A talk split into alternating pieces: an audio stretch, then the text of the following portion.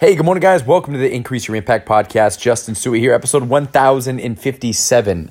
Well, we do this every single year at about this time. Uh, normally, it's been nine questions to ask yourself before the year is over, but I added a question. We're going to be talking about 10 questions to ask yourself before 2019 is over. We're heading into the 20s, my friends.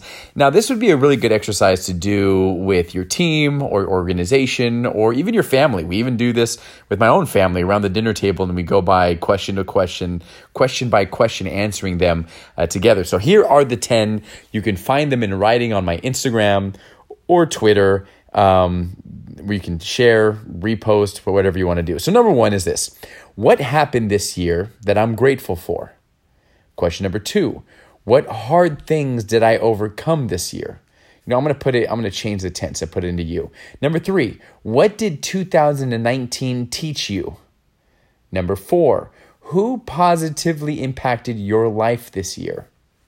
Number five, how are you different from the person that you were back in January? Number six, what relationships do you need to strengthen in 2020? Number seven, what do you need to start doing? Number eight, what do you need to stop doing? Number nine, what do you need to keep doing?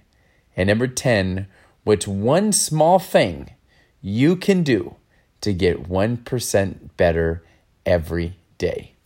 So there you have it 10 questions to ask yourself before 2019 is over. This would be a wonderful journaling opportunity. You can do one a day. Uh, you can do all of them in the same day. I know a lot of you would like to write in journals, and that might be a great thing to start if you don't. I think capturing down and writing down your ideas uh, is very beneficial and very helpful. So, hopefully, you have a great day, and uh, hopefully, you have a great December 30th, wherever you are in the world, and we'll do it again tomorrow.